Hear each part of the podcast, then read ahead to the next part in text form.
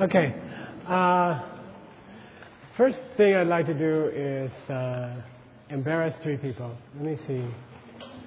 Uh, Mercedes? Gotta stand up. Just stand up. Ian? No. Stay. Come on, come on. And uh, Christina. Gotta stay. Where's Christina Lumberg? Yeah. These guys just finished the most awesome TV shows to be shown to half a million people in Mongolia every twice a week, and unbelievable. right, Ken. Okay. Ken the musician, where is he? Yeah, he did all the music.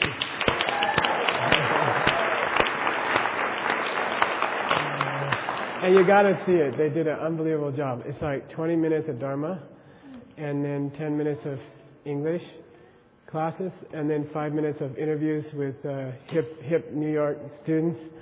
We we borrowed a few from other places, uh, and not really. Uh, then I can embarrass some more people. Ernie, who's back there. Uh,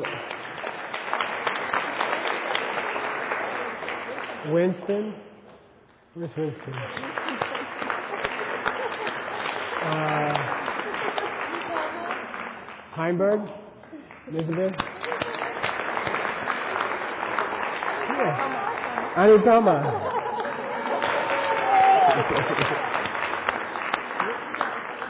Dito. Where's Dito? Yeah. Uh, these were the free actors and, and, they did a really, really nice job. It looks really beautiful. Okay? So, uh, anyway, that's really beautiful. So, thank you for that. Really good. Uh, I, we sent them already, and um, they saw them, and uh, before they got the money to broadcast them, they started broadcasting them, and then they uh, put them on Friday night prime time because uh, they liked them so much. So uh, that's kind of cool. Yeah. Prime Primetime Mongolia is about 500 sheep watch you, but, uh, but it was pretty cool. It's really cool. The whole uh, series is about how to do your morning practice, you know, and then how to do Tonglen and things like that. So it's really beautiful. They did a great, great job. Okay. Uh, we're on the final uh, class of Master Shantideva's Guide to the Bodhisattva's Way of Life. And um, that's where Master Shantideva started flying off into the air, and nobody knew what he was saying. Okay, and there was even a debate about how many chapters there were, uh, because after the eighth chapter, nobody was quite sure how many were spoken after that. And they found him, you know, like a year later down in South India, and asked him how many chapters were there, and he said, "I left the manuscript in the rafters in my room. You can find it," which is a true story. And uh, that's how we got this book.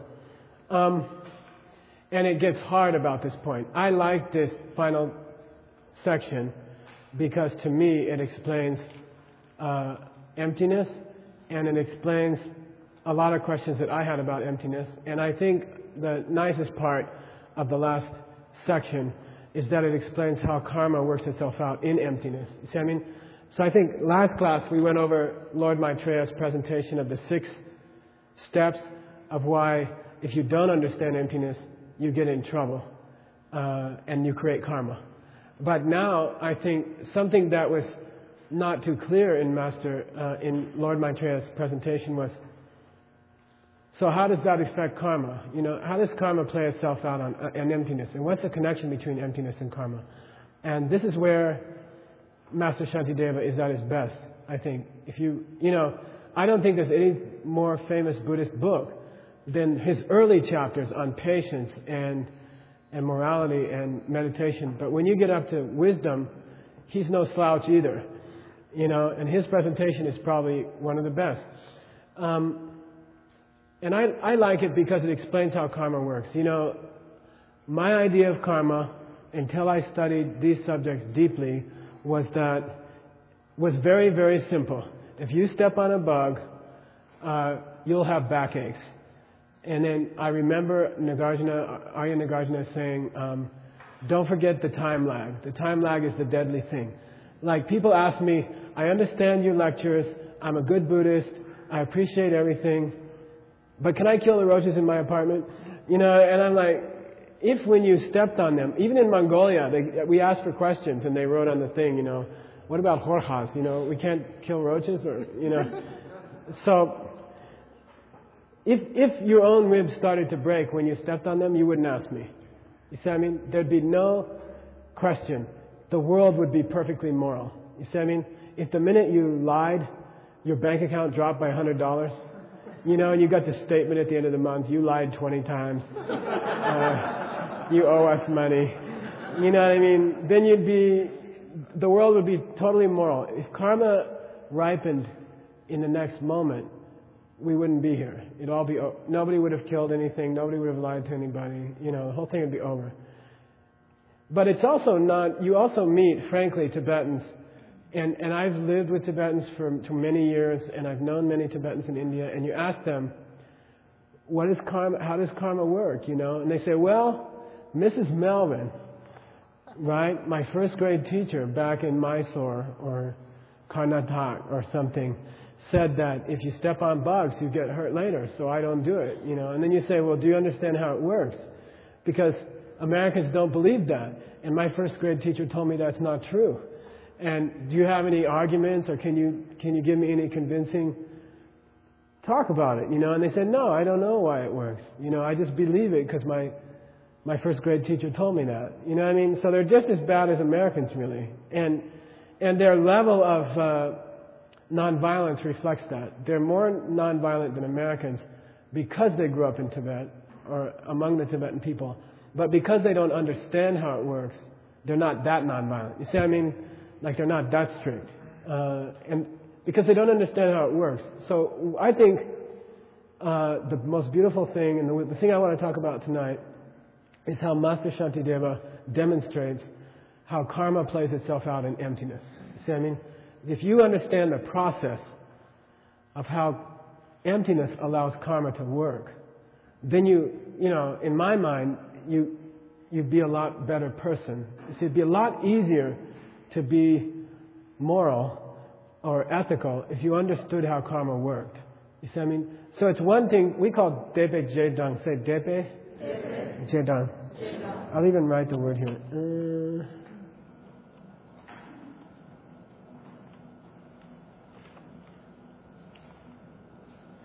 you're going to get it in your logic class, which is coming up next, but I won't tell you that because everybody will get a cold that week.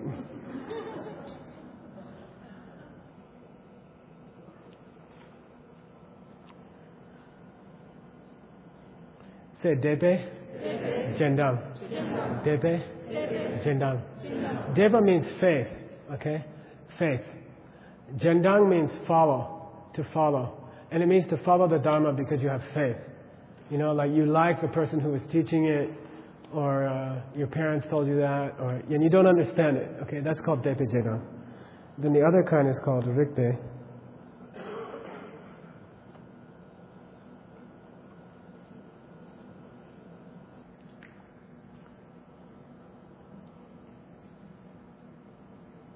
Say Rikpe, Jedang. Rikpe, Jedang. Rikpa means uh, reasoning. A person who, Jedang means follower. It means a person who follows the Dharma because it makes sense to them. Okay, so big difference. The first one follows the Dharma because they have faith in that person or faith in that first grade teacher or something like that. And a Rigpa Jedang, they follow the Dharma because they, it makes sense. Somebody explained it to them, it makes sense. Okay? I want to tonight present uh, how emptiness works, how karma works with emptiness, so that you can understand how karma ripens. Last week we talked about how karma is created, or why you start doing karma, because you don't understand objects. Okay? Now we're going to talk about how karma works. Okay? And then you get a really deep appreciation of emptiness. Okay? Um, and you've heard this stuff about the analysis, you know, to prove emptiness. Uh, is the pen its parts? I mean, the, the easy one is, is the pen one of its parts? And you say, No, I mean, try writing with it. It doesn't work, okay? Is the pen divorced from its parts?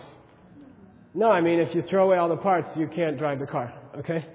Uh, what's the other choice? Is the pen, uh, oh, that's the easy one.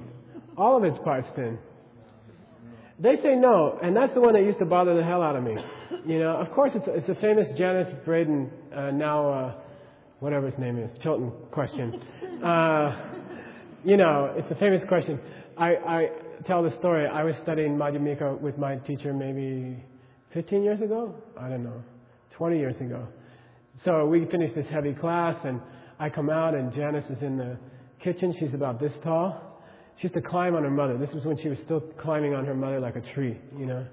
Now she's this big uh, executive. Anyway, no connection to her Dharma studies, all right. Uh, but anyway, so I come out and I say, Janice, you know, is this pen the top of the pen? And she says, no. And I say, is it something different from the parts? And she says, no. And I said, is it all the parts together? And she says, yes. You know, and then I'm like, stumped, you know, because Nagarjuna said no, but Janice said yes, and and she's looks like she's right, you know what I mean? And I'm like, what was that, you know? And uh, okay, and it's frustrating when you read Madhyamika. It's frustrating. Oh, by the way, the last choice is all the above or something like that. Anyway, or neither or something like that. Doesn't matter. Anyway, the tough one is this one: Is it all its parts together? You know, and the text say no. But if you put all the parts of a car together, by the way, some people try to explain it that it's not all its parts unconnected. Like if you laid a, laid a radiator over there and a carburetor over there and four tires over there, but put one of the tires over there, you know, would the car still work or something like that? That's not the point at all. Okay, forget that one. That's not all the parts together, you see? That's all the parts spread out around the room. Is the pen all of its parts together in one place? We say no. Okay, why? Uh, and, and again, you gotta be careful, okay? It's the same thing about the dog toy thing, okay? It's the same thing. When the, a dog looks at this object, uh, they see a, a white cylinder with a blue cylinder on top of it. And how do they compose the thing? You know, how do they organize it in their mind? What do they see? They see just something to chew on. Okay, they see they see something that makes their mouth water and they start wagging their tail because they think maybe I could go up and get it out of his hand, you know? They don't have the capacity to organize these colors and these shapes into what we call a pen. They automatically see something to chew on and they don't think of it in any other way, okay? And then a human being who's dajangi kebu means familiar with a pen, they, they look at it and they automatically see a pen. And in fact, your I don't know how to say, it, your first impression of it as a pen is so fast that you're fooled by your own mind and you believe that everybody would see it as a pen. You don't realize that you're identifying it as a pen. See, I mean, you don't realize it, it happens so fast in your mind that you don't understand or you don't appreciate that it's in, in, in itself, out there by itself, raw data, right? Out there by itself, it's just a white and blue cylinder, okay? It's a neutral white and blue cylinder.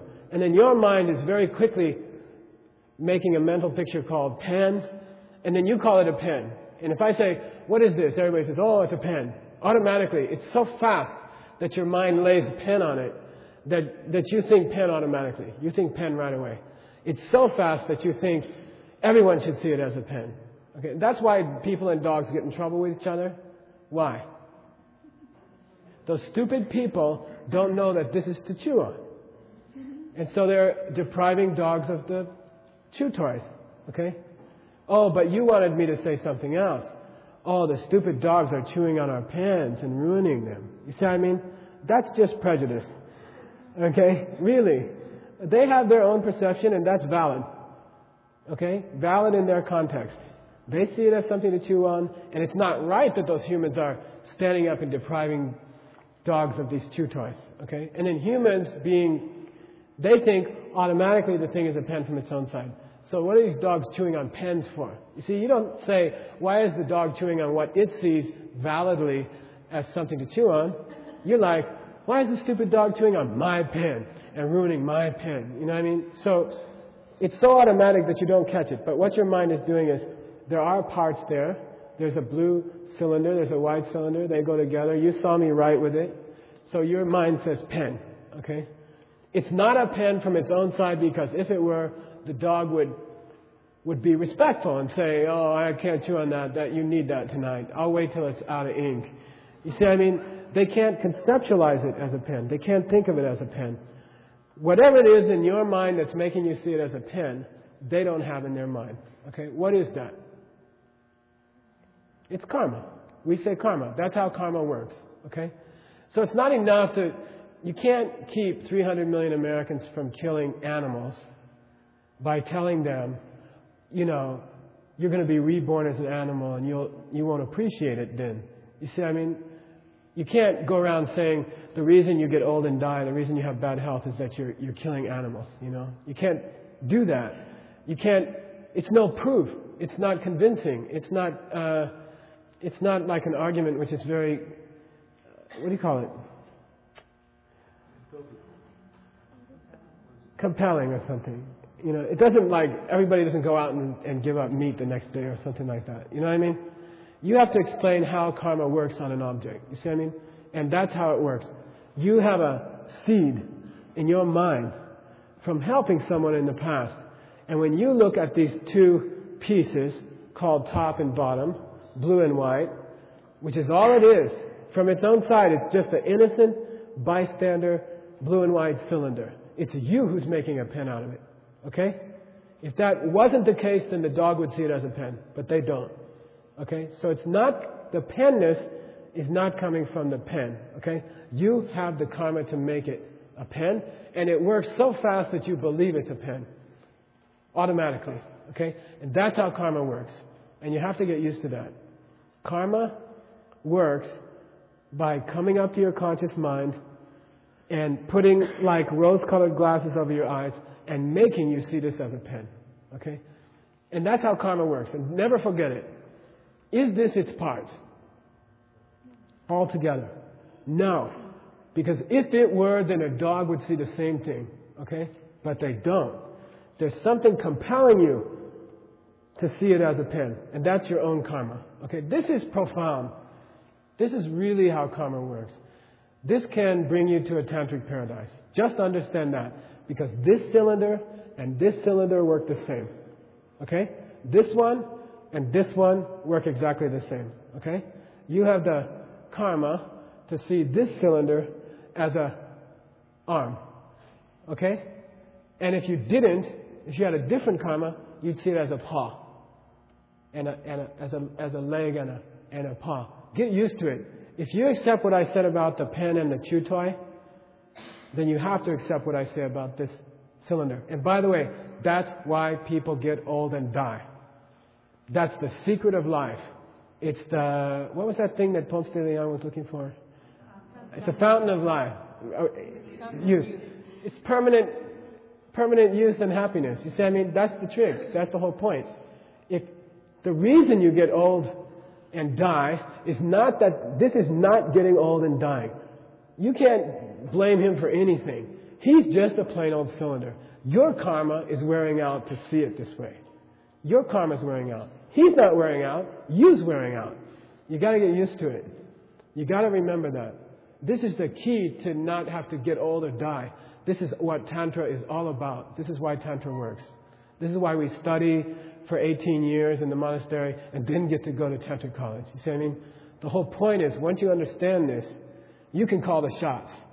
And if you understand that your karma is forcing you to see it as an arm, and that karma is wearing out, and that's why you see it get old, then you can stop it. You know, and you don't have to, this realm, don't forget, okay? The world you know is a mistake. It's a broken realm. It'll never work. It can't work. It doesn't matter what kind of vitamins you take. It doesn't matter what kind of relationships you change. It doesn't matter if you get a new job. It doesn't matter if you try a different kind of exercise. It doesn't matter if you try less sleep, more sleep, more food, less food, different people, different job, different house, different family. You, it won't change. Three weeks you'll be back to the same unhappiness you were at before. You know that. Okay? This realm doesn't work. It just doesn't work. Okay? You can't be happy here. It won't work. It's, you have to die here and you have to lose everything you ever worked for. For every hour you ever lived that you worked for, you have to lose it. You don't want to stay here. You don't have to stay here. The only people left here, we're like the leftovers. And I'm not kidding. You know, thousands and thousands of beings have gone to their own paradises, and we're stuck here because we don't understand a thing about the arm. And that's all. You just understand it. And then you keep your book, you keep your karma. Okay? So it's very important to realize that the reason you're seeing anything is that there's, there's pieces of raw data out there.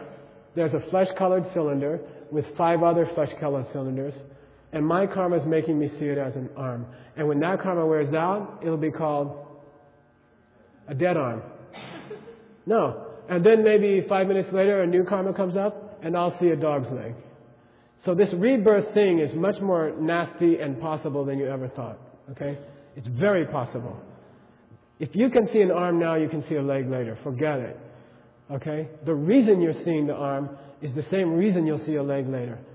And that's because something's forcing you to organize this. This is just colors and shapes. People who get Alzheimer's start to lose the ability to organize information.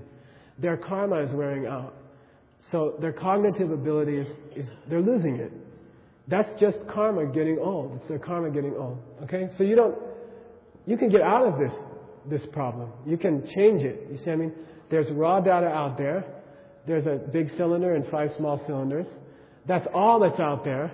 And in my mind is making me see it as a, as a hand and an arm. Okay?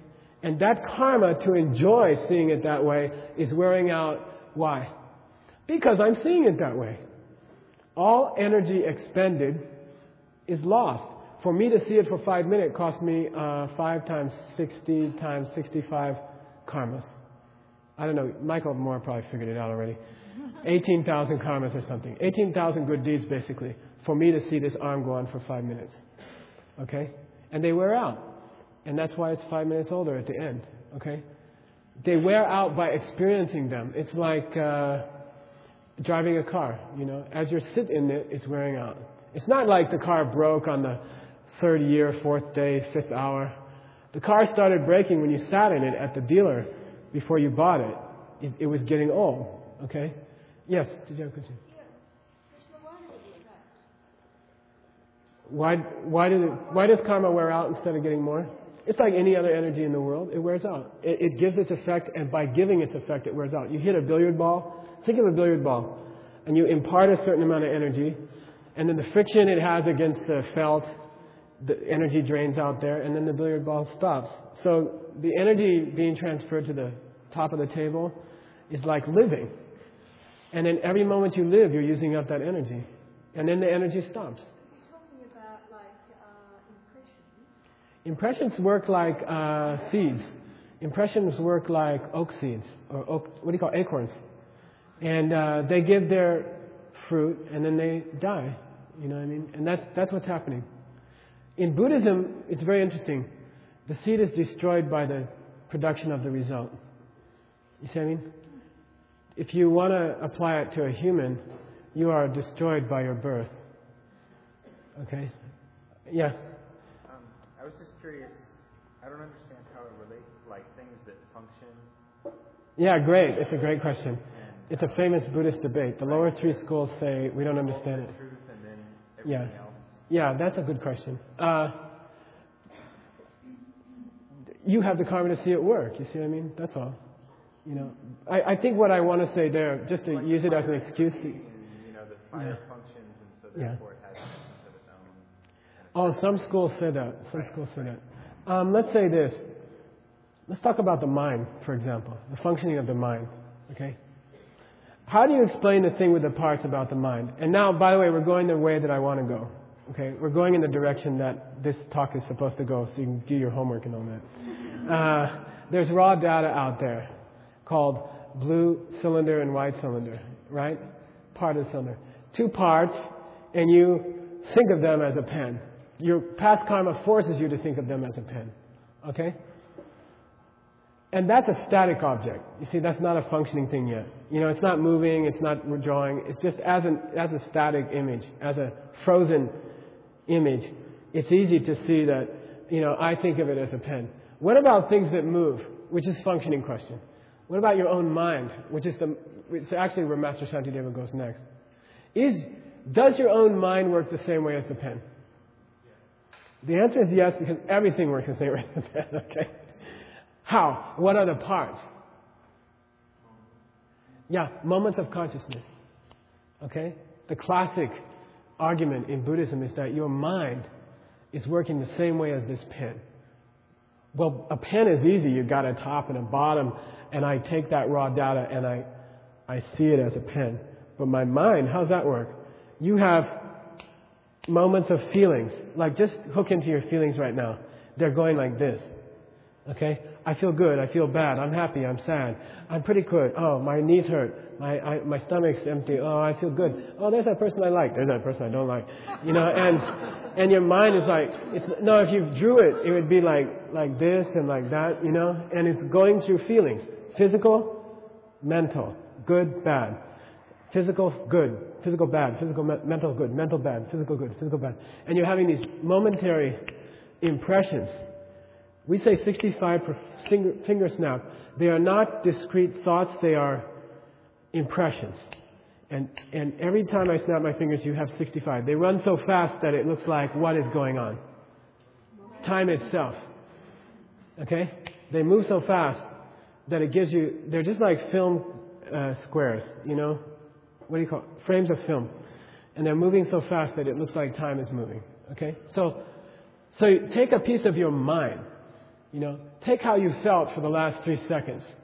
A little bit too warm, a little bit too cool, felt neutral.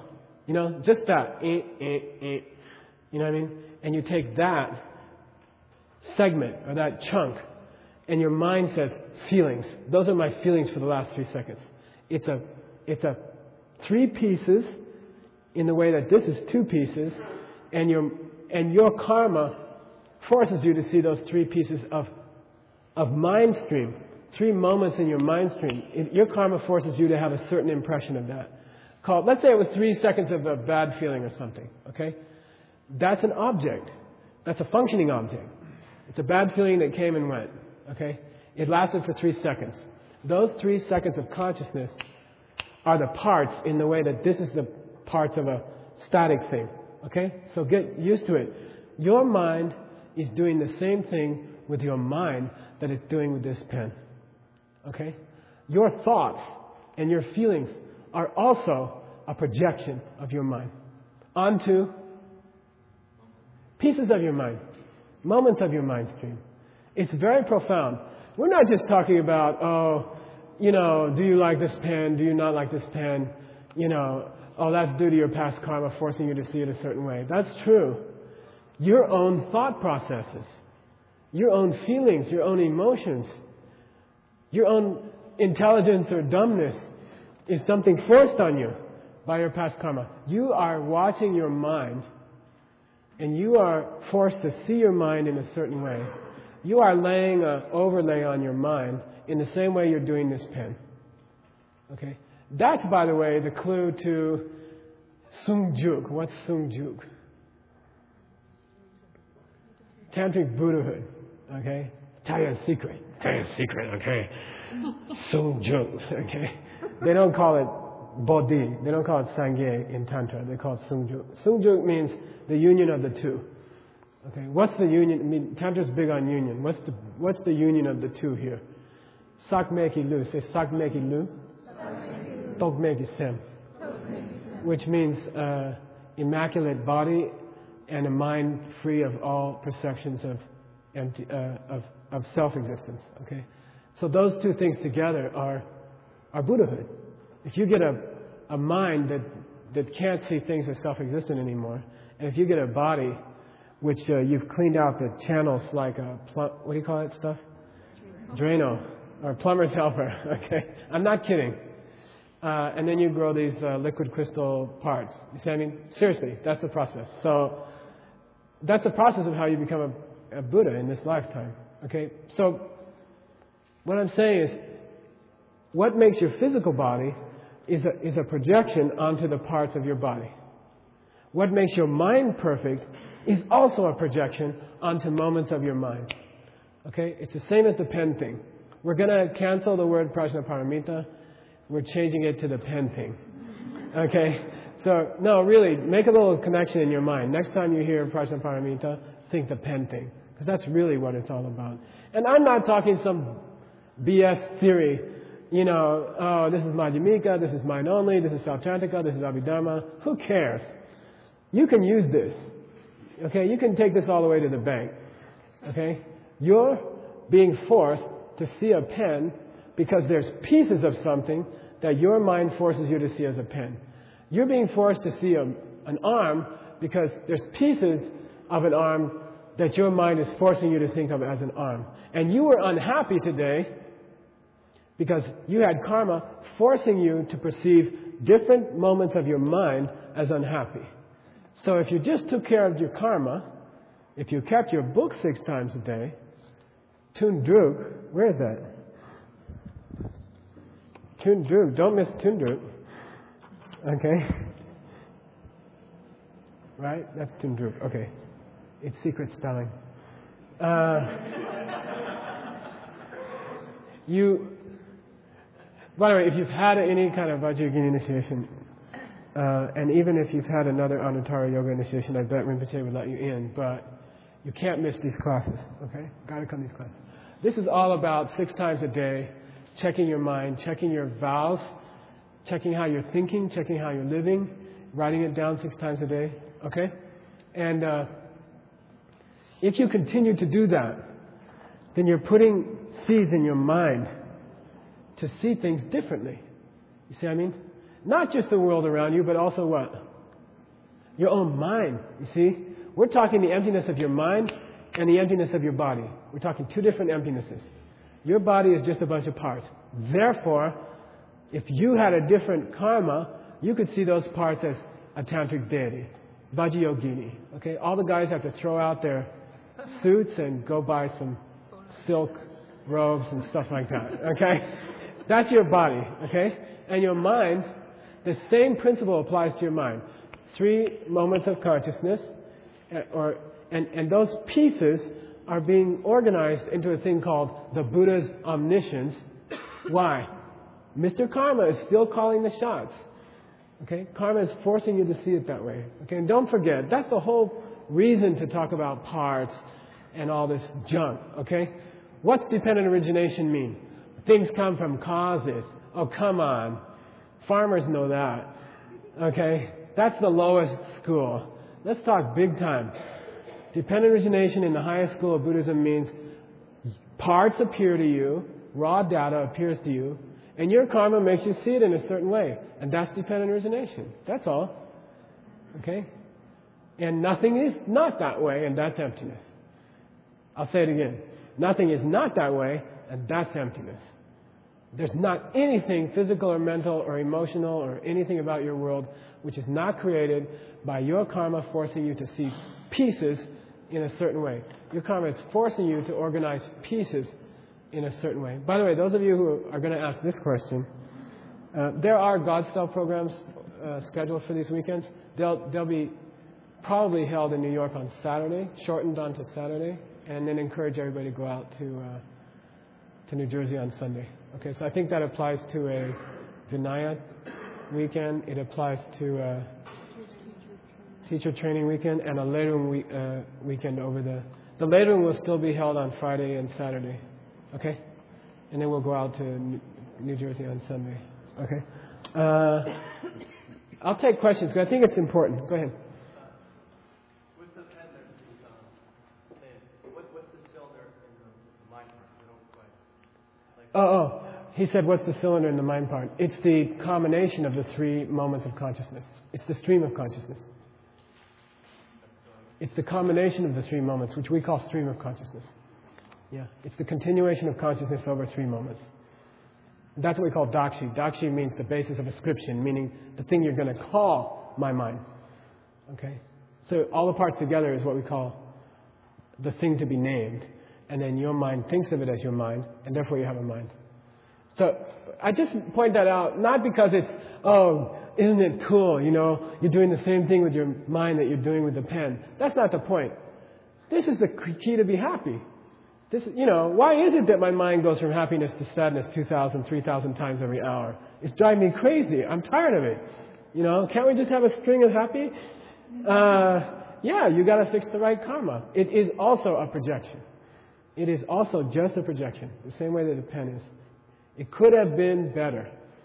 You didn't have to be here. If you just would have kept your book, tundu, okay? You can't keep a, if you keep your book and know the vows well, it's very powerful. Rinpoche is a, the highest holder of this knowledge in the world, so you know, don't miss those classes. Okay, yeah. Uh, I thought when you attained enlightenment, you exhaust karma. It's a good question. Okay, she said, I, I heard when you attained enlightenment, you exhausted your karma. It's just a semantic thing. Okay, very frankly, no, and it's important to know. We don't say uh, the Buddha's paradise is being forced on him. That perception is being forced on Lord Buddha because of his really good karma in the past. We don't use that word. We use the two collections.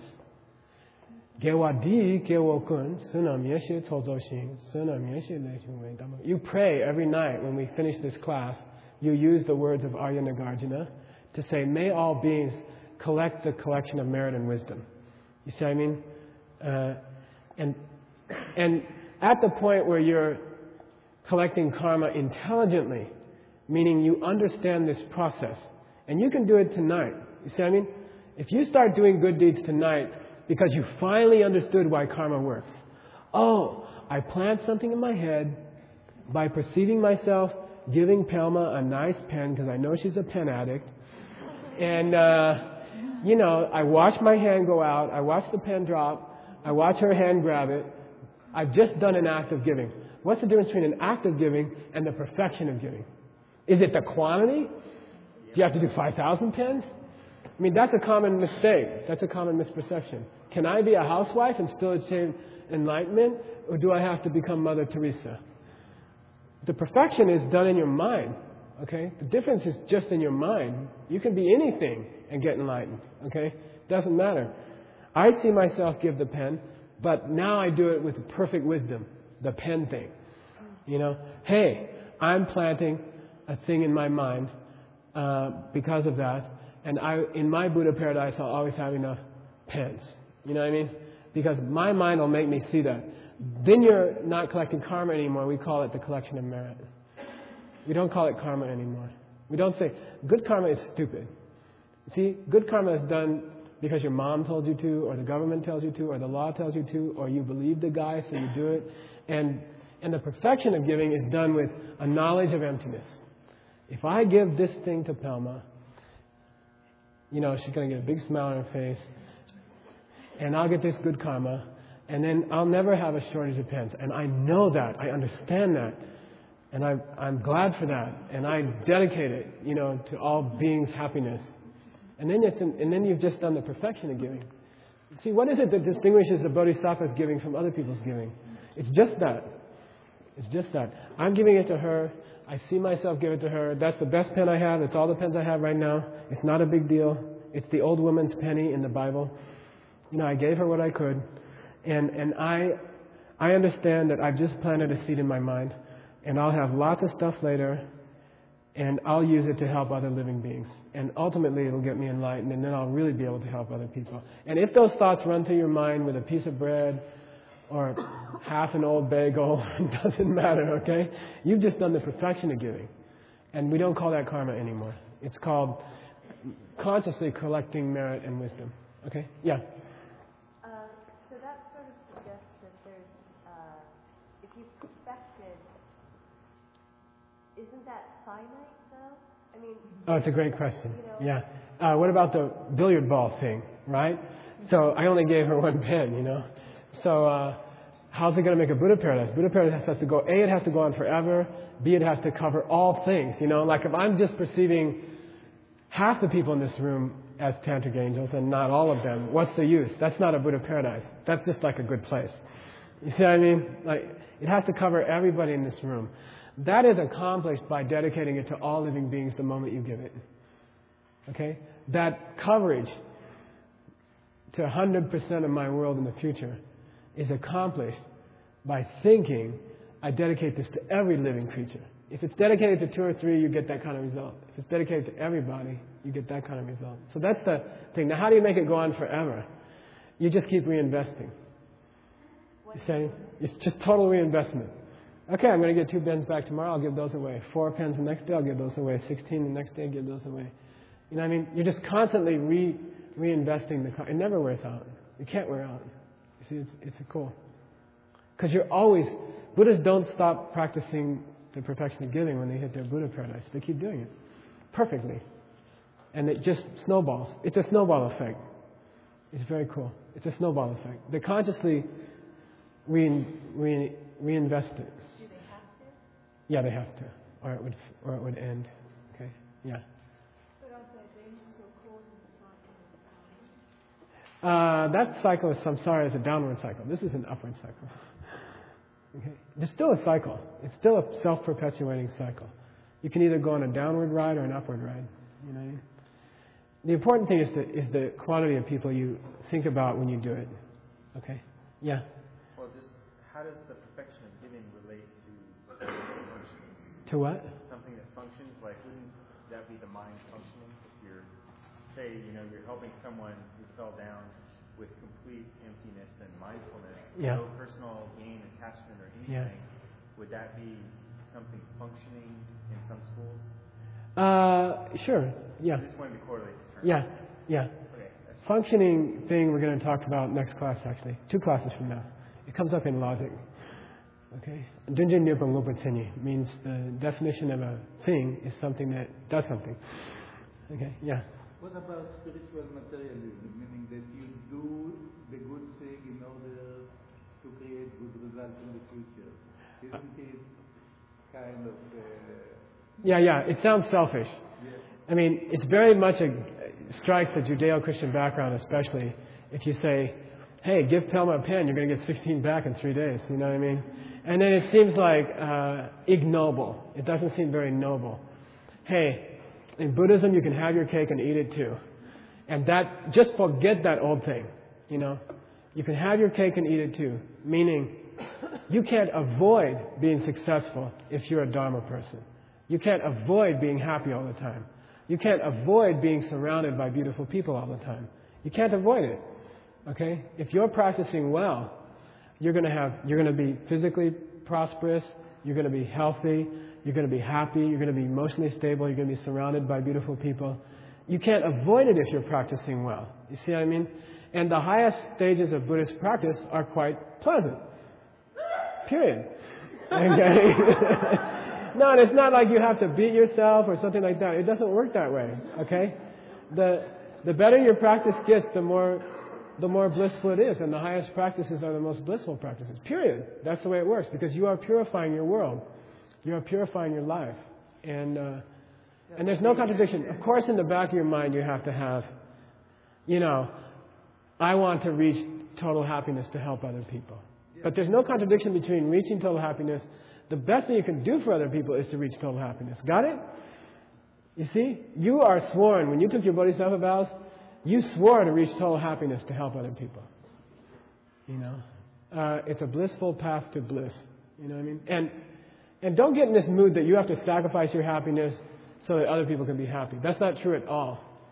You know, It's the, yeah. same, it's the same on the reverse. But the question is, should you be focused totally on the other people, or should you be focused on Uh, it's a good question.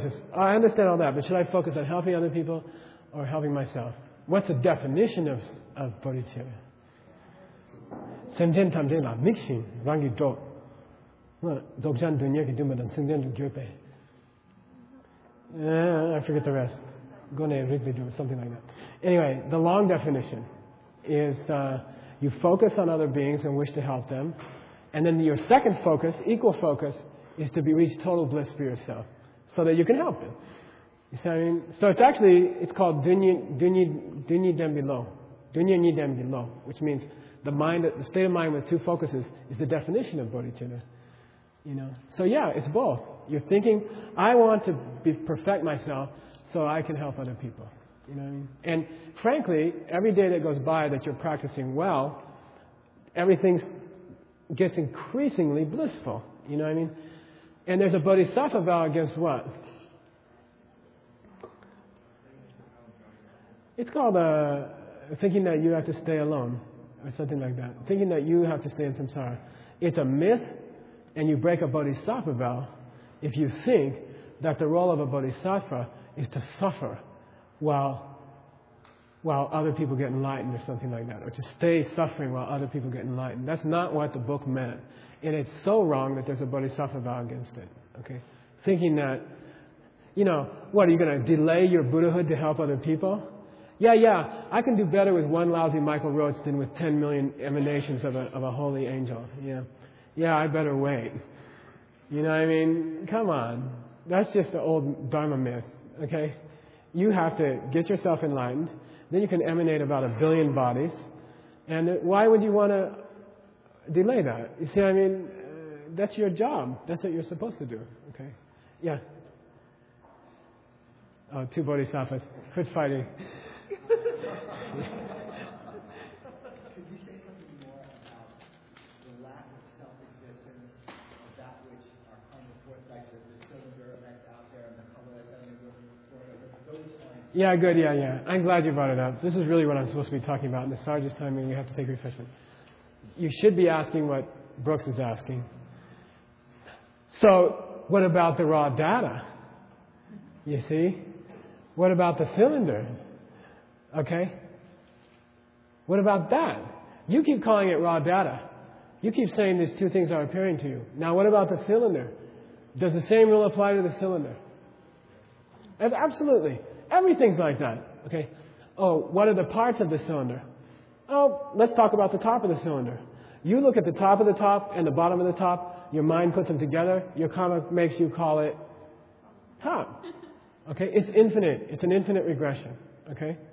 And you look at the bottom of the top, and your mind looks at the top of the bottom of the top, and the bottom of the bottom of the top, and your mind puts those two together and calls it bottom of the top of a pen. Okay? And, and it's one way to establish emptiness, to keep going down. I call it onion layers, and you're looking for something which is not a product that your mind has made from a couple of pieces. And you'll never find an end. There is no end. And that's one of the ways to see emptiness. That actually is my real question. Uh, Yeah. I just got in there first. Okay. It's, it's through that process what I can't understand is how you could, if it's infinite, how you could ever get anywhere to form any idea, whether it's the top or the whole pan. And, and then from Yeah. doesn't that actually prove, if that was true, that you couldn't get anywhere, they prove that in fact the whole concept of emptiness would be wrong, in fact the pan does really exist. Yeah, you could. I mean, it's a common question, and it's like half your homework questions are like that. The fact that you know how you use a microscope and you go down a level, like when you you're grading diamonds with a microscope, you go down to the middle of the diamond and look for spots, and then you come back up to the top of the diamond and look for spots. So when you're focusing on the pen, the two the two pieces together, the cylinder, is the raw data. When you're focusing on the cylinder, the two pieces of the cylinder are the raw data. That raw data, unexamined, exists out there. And that's a principle of Madhyamika, and you have to understand that. There is raw data. I am perceiving two pieces of a pen, and my mind is organizing them into a pen. Okay? And, and at that point that you say, what is the emptiness of the pen? This is raw data, and it's a priori, and it's assumed, and it existed. Okay?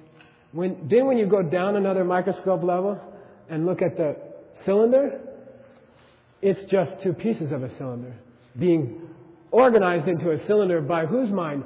Both the dog and the human. But not by a blind person. Because they don't have the karma. You see what I mean? It's very interesting. You're not blind because you don't have the karma. Sorry. You, you don't not have the karma because you're blind. You don't have the karma because you're blind. You don't have the. You know what I mean. You're not a dog. Uh, no, I'll say it. I got it now. You don't see this as a chewy toy because you're a dog. You're a dog because you see it as a chew toy. And get used to that. That's profound. You don't see this as a pen because you're a human. You're a human because you see it as a pen. You see what I mean? And that's very profound. You see what I mean? that, that means everything is possible. Emptiness makes everything possible.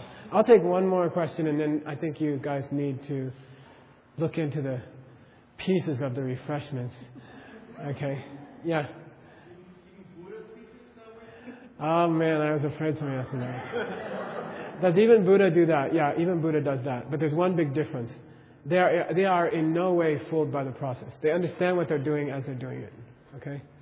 They understand totally what's happening while, while it's happening to them. Okay? Big difference.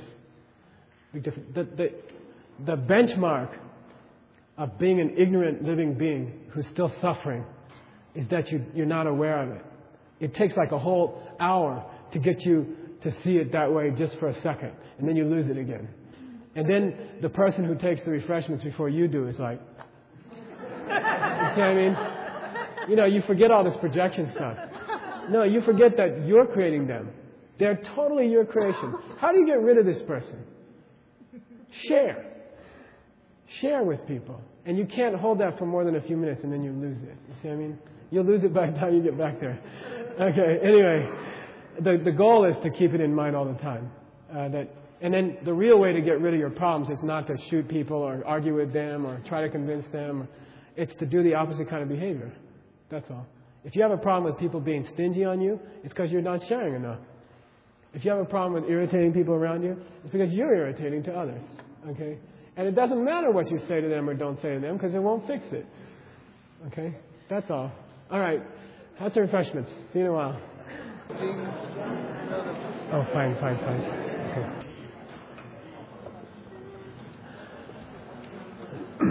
okay, we'll start. Uh, not much to say tonight. Um, I just wanted to give you, uh, to repeat that if you, uh, we're going to start having interviews uh, on Monday nights here, uh, Tuesday and Thursdays during the second half of class. Uh, for people who want some advice on, on what to do during the three year, uh, during the three year retreat. So, you know, I've been just, and, and, uh, I think I maybe gave the impression that I would only do the older students. That's not correct, okay?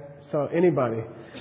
What I'd like to do is handle the older students first and then get to the newer students. But uh, I think we'll be able to cover everybody who's interested uh, about the three-year retreat. You know, what my suggestions for what you can do during the three-year retreat. I'll give you some basic uh, outline now, and we'll talk about it more. Um, these classes will continue. Uh, they will be taught by the 12 teachers who are doing the, the uh, breakout teachings. Um, I see it as uh, classes that will continue in small groups. Of I would like to restrict them to 12 people each. Uh, we'll probably be using the three jewels. I don't know yet. Uh, and the goal of doing it in small groups and having more of them going on at one time, like there might be maybe six classes going on at one time, is that you will be able to cover all the classes that you missed. Okay? The idea is that in three years you have a chance to finish the 18 courses.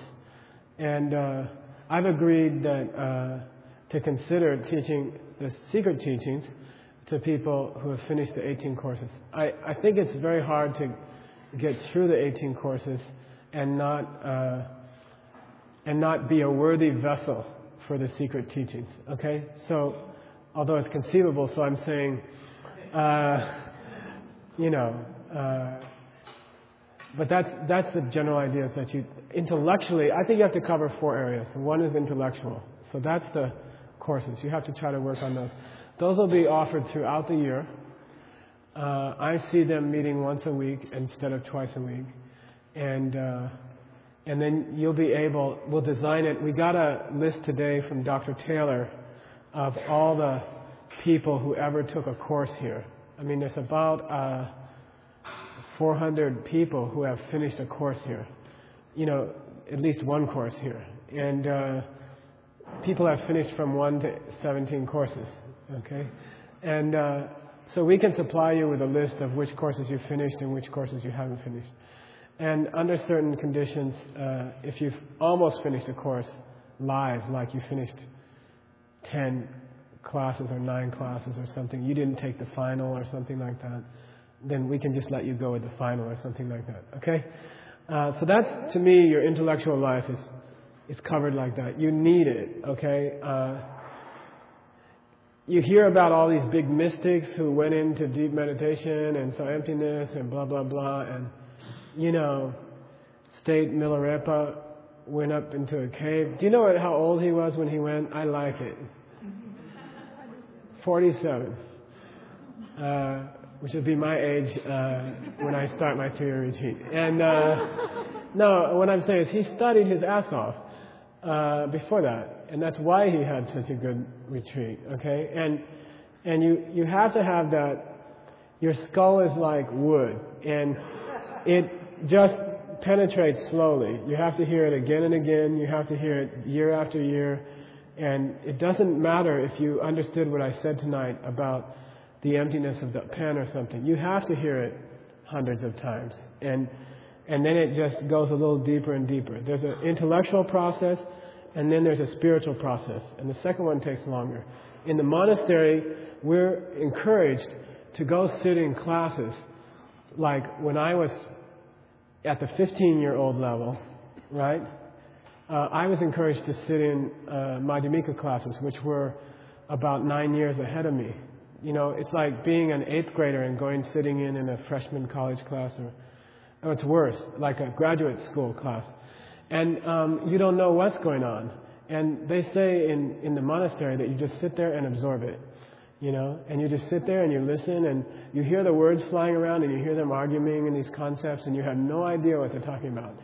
Eight years later, you you go into that class and suddenly it all bursts on you. You see, I mean, so the whole process of of spiritual realizations requires study at the beginning, and you can't get out of it. And don't say the Buddha said it over and over again. The Dalai Lama said it. Where was that? Washington, D.C. Chi. Where's Chi? Yeah, you remember what he said?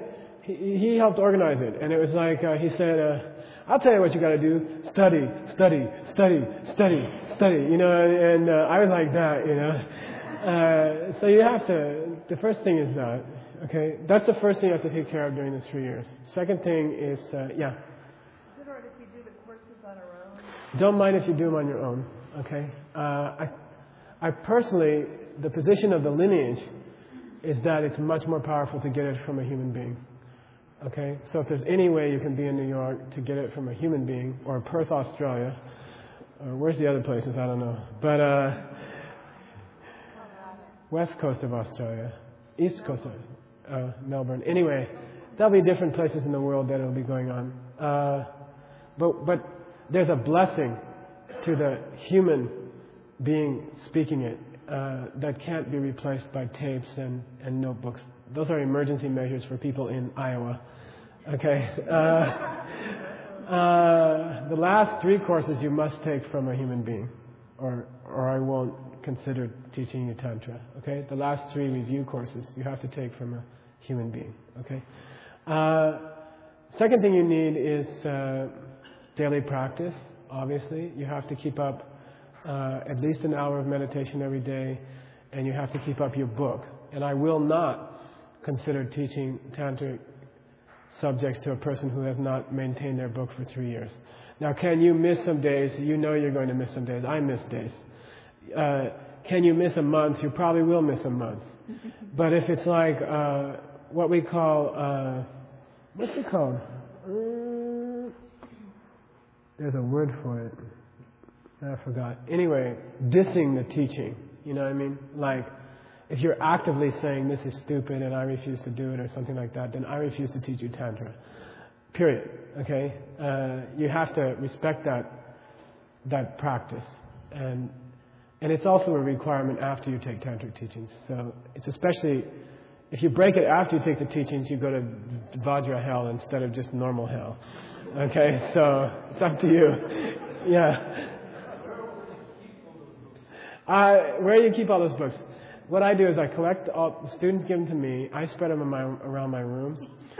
Uh, people sneak in and read them thinking it's mine, and uh, I have the most interesting conversations with people. Uh, but uh, I write in Russian and Tibetan. Uh, so if it's not like that, you're reading somebody else's book. okay. uh, I usually, personally, I like to keep them, and then I go back. Like I started in '86 or something like that, and I go back and I I see if I still have a problem or I don't have the problem. You know I mean? So I think they're useful for that. You know what I mean? I but uh, you know if it's like a problem or something, throw them away. Throw them in a river or an ocean or a lake is a is a is a custom, or burn them is a custom. Okay. Uh, so that's a book and a daily practice. Okay. Uh, then thirdly, uh, you have to be doing some kind of retreat. Uh, the students who have Vajrayogini, I would like to request uh, that you try to do two tantric retreats a year called Leru. And um, and those take four or five weeks. If you if you can't do that because of your uh, work schedule or something like that, then at least one good retreat a year of four to five weeks, and you work it out. Okay, it's your life, and if you really want to, you can work it out. Okay, with a little work. Once you've done one or two, you realize people don't miss you so much. you know, you thought you were indispensable to your boss and your wife and your dog, and turns out they do quite well without you, and uh, it's kind of discouraging actually. Uh, and then it turns out you really can accommodate it. The first one I ever did when I was working in this big corporation was very difficult. It was an emotional struggle with all my workers and all my bosses. And the second one was a little less emotional. And then the third and fourth, you know, they just call me up. I, I remember getting out in Sedona, Arizona, and calling out to to do the HMO plans, you know, and it was fine. And everybody was like, "Oh, you did one of those retreats. That's cool." You know, uh, because you come back a much better person, and you actually make much more money. You know, I, I made millions more dollars from my boss after those retreats than before, because your mind is totally powerful after that. So they won't mind. Okay, will they share it with you? That depends on what you did in retreat. Uh, the last thing, and I want to emphasize it, that I expect and that I hope you will do you have to do some kind of service of other people, okay? People ask me, uh, you know, I went to school with Khen Rinpoche with 20, 30, 40 other people. Um, you know, now I can debate in the, I'm a geshe, I really can debate anybody in the monastery for five, six hours at a time in Tibetan, and, and I can read any text out of hundreds of thousands of texts. I can just pick it up and it's like a newspaper. And that's greatly to do with the service of my Lama. You know, and I think the difference uh, is serving your Lama and serving other people. And I count it as the same thing. You know, uh, so the fourth thing I'd really encourage you to do during three years is find some way to serve other people. You know, and serve your Lama if you if you have a Lama. Okay, if you have a, a person that you consider your your root Lama. But there's nothing more powerful. And, and it's really, the, in my mind, the same thing. You know, when I was serving Khen Rinpoche, built his house, you know, taught him English, fixed his teeth, got his eyeglasses done, you know, things like that. Uh, did his taxes, or stuff like that. just stuff that helps. Uh, cooked for him for eight years straight, every meal. Okay, and and that's the the kind of stuff. Also, we had a program and still have a program where we helped all the old Mongolian people out in New Jersey. So we were at Social Security once a week. We did all the doctor's appointments, translated for them, did all the nursing home placements. You know, we people would just come to the temple and we would place them in a nursing home, and you know, we would do all that work for people. Diabetics, we'd go shoot them up in the morning. you know, really, I mean, that was my day, and that was that was the kind of day. You know, drive anybody who needs it to the to shop or something like that. So I I encourage you. I don't think you can get really heavy spiritual results if you don't have number four also. And you know we don't have here a normal. Uh, a, a, a steady program of that kind of thing. It's mostly people doing it who who have a urge to do it. Like Pelma is is doing a lot of prison work and uh, outreach work uh, for people in mental institutions and stuff like that. And she's doing a lot of that work. And people are doing it out of instinct. But I urge you, your study and your meditation and your retreats will take off if you do some kind of service of other people. Okay? So I urge you to do that and maybe try to organize it better among our group, you know, so that like people are doing their prison work together. Like the correspondence course, something like that. Something to help other people. Something where you volunteer uh, a couple hours a week to help somebody. And that is to serve your Lama. You see what I mean? That is the service of your, of your Lama. So I count service of beings and service of your Lama together you, as number four. That's the fourth thing uh, you should be doing during the three years. As far as Arizona, I'm going to ask Winston uh, later on in this series to speak about progress. And uh, there'll be some, Thomas is going to talk about Mongolia next class. But um, Mongolia is a place where you could do some service if you want, uh, teaching English maybe for a month to three months or something like that. Arizona is designed, the intention of getting this big piece of land is that anybody who wants to come can come. And, and it's our purpose and it's our mission is that everybody in this room who wants to do a serious retreat will always have a place to do it. And it doesn't matter whether you have money or not. It doesn't matter whether what you can do or not. You just come. And and the people who are working on it, their pledge, you know, their mission is that you have a place to come. And and you can come for a week, or you can come for a month, or you can come for the rest of your life. Uh, but that's the idea. There'll be a there'll be about uh, a thousand and something acres dedicated to retreat cabins. So you ha- could have your own retreat cabin and do a nice retreat there for you know one month to three years. Uh, you, there'll be about a thousand acres dedicated to a university, where for five to ten years you can commit to master Tibetan medicine, herbal medicine, or Tibetan philosophy, or dance, art, architecture, tantra. Uh, we have a college called Serving Others, which will be hospice, prison. Um, how to write nonprofit corporation things. You know, I mean, practical stuff. Uh, and then um, there'll be a school for developing children's education and a business institute for mixing Buddhism and business. Uh, and then there'll be about 2,000 acres dedicated to a, a spiritually oriented retirement community so that you could come out when you're ready to leave your work life. They call it sannyasi in in ancient India. It's called the forest period of your life. Like you go through your middle age, you work, you raise a family, you have your house and all that stuff. And then when the kids move out and you're retiring, then you go into your spiritual period of your life and you dedicate the rest of your life to your spiritual period. And that would be, you know, 50, 60. You move out and you, you have a place to live.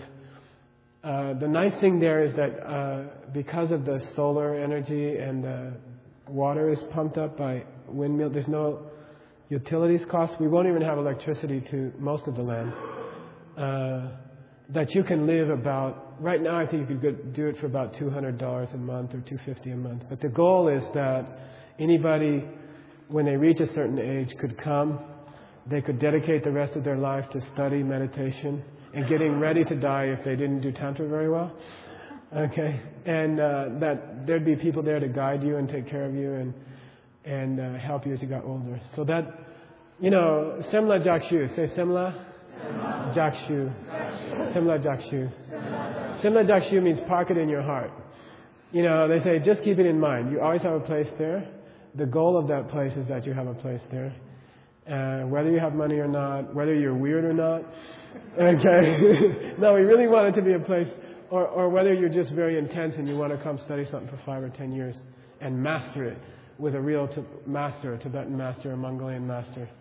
You know, that you could really become a Tibetan doctor and not just fiddle around with Tibetan medicine or something, you know, something like that. So the goal of the place is, is like that. And always keep it in mind. At any point, you can talk to Winston, you can talk to Ann Lindsay or somebody who'll be in charge of, uh, you know, taking care of people who show up. And the idea is we, we've developed methods of housing and things like that that are inexpensive enough that we can handle people who just show up and and and we just want to dedicate that idea to being a, a spiritual place that you can always run to for one week to, to the rest of your life and, uh, and be able to live. A, it's a very, very, very uh, beautiful place for spiritual life. It's like the, the deserts of the Middle East or something. You know I mean? There's a holiness to the place. It's very quiet. It's extremely quiet and extremely peaceful. And, uh, and it, it's just very, uh, I don't know how to say.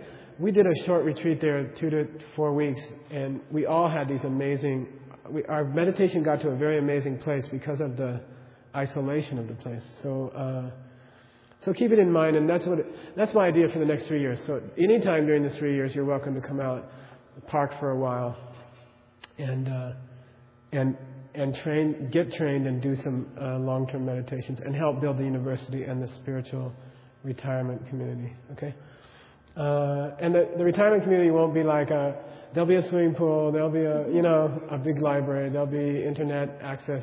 There's a huge coaxial cable being put across the land by Bill Gates. No kidding. And, uh, you know, stuff like that. So it'll be, uh, it's not meant to be uncomfortable. It's meant to be comfortable but spiritual and cheap. So, uh, anyway, keep it in mind. And uh, you can help build it too. You can help be there. All right? So, uh, you'll get a more technical update later. And I think we'll just stop there tonight. Okay? We'll do a prayer. Okay.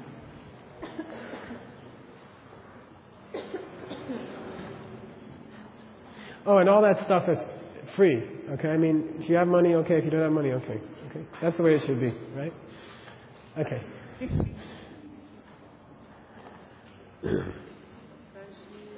Okay,